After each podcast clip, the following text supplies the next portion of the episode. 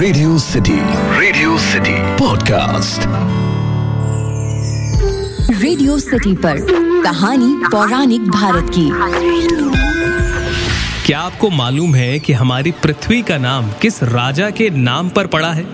Radio city पर मेरा नाम है अखिल और आप सुन रहे हैं कहानी पौराणिक भारत की। एक ऐसा पॉडकास्ट जहाँ मैं आपके लिए रामायण महाभारत और पुराणों से अलग अलग किस्से कहानियाँ लेकर आता हूँ।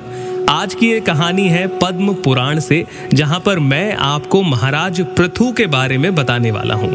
दरअसल, भीष्म जी ने पुलत्स ऋषि जी से इनके बारे में सवाल किया और ये पूछा कि भूमि संज्ञा जिनसे आई है, उनके संबंध में कथा कहिए तब पुलत्स जी ये कथा सुनाते हैं भीष्म जी को कि स्वयंभू मनु के वंश में एक अंग नाम के प्रजापति थे। उनकी मृत्यु की कन्या सुनीता के साथ विवाह हुआ। सुनीता का जो मुख था, वो बड़ा कुरूप था। उससे वेन नाम का एक पुत्र हुआ, जो सदा अधर्म में लगा हुआ था। वो लोगों की बुराई करता और पराई स्त्रियों को हड़प लेता था। एक दिन महर्षियों ने उसकी भलाई और जगत के कल्याण के लिए उसे बुलाया, समझाया, परंतु उसका अंतकरण अशुद्ध होने के कारण उसने कोई भी बात नहीं मानी और प्रजा को अभय दान नहीं दिया। तब ऋषियों ने श्राप देकर उसे मार दिया। फिर अराजकता के भय से पीड़ित होकर पाप रहित ब्राह्मणों ने वेन के शरीर को बलपूर्वक मथना, यानी कि मंथन करना शुरू किया।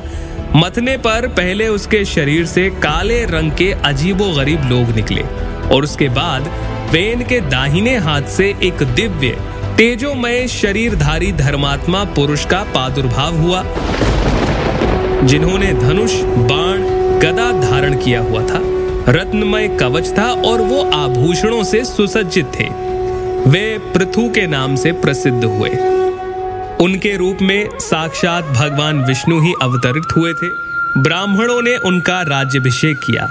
पृथु के बारे में बताया जाता है कि महाराज पृथु ने ही सबसे पहले शहर, गाँव इत्यादि को बसाना शुरू किया।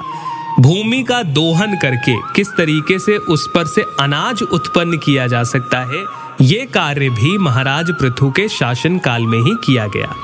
ये भी बताया जाता है कि पृथु के शासन काल में कोई भी मनुष्य ना तो दरिद्र था, न रोगी था, न निर्धन था, न पापी और ना ही किसी तरह की कोई उपद्रव या पीड़ा होती थी। सब सदा प्रसन्न रहते थे।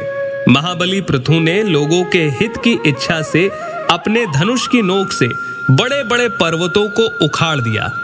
पृथ्वी को समतल बनाया।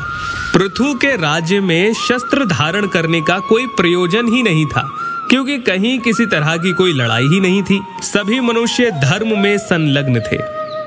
इसी प्रकार महाराज पृथु के पराक्रम के कारण इस भूमि का नाम पृथु से पृथ्वी पड़ गया। तो ये थी महाराज पृथु की कहानी, जो आपको पढ़ने को मिल जाएगी पद्म पुराण में। आपको ये कहानी कैसी लगी, मुझे ज़रूर बताइए। ईमेल लिखिए podcast at my Radio City dot com पर। फ़िलहाल के लिए इतना ही, सुनते रहिए रेडियो सिटी